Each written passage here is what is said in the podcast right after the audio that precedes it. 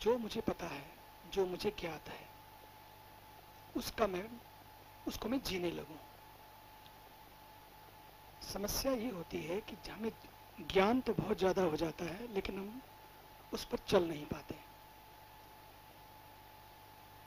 जितना भी पता है, बस उसको शुरू हो जाए। पहली बात तो ये है, कई बार किताबें इतनी पढ़ लेते हैं लेकिन शुरू कभी करेंगे। कब करेंगे? वो कब आता नहीं है। वो कल आता नहीं है। मैंने आज जाना, आज ही में शुरू हो जाऊँ। और जानने के लिए मुझे कोई वेद भी पढ़ने की ज़रूरत नहीं है। पढ़ूं, बहुत अच्छा शास्त्र पढ़ूं, बहुत सुंदर बात है।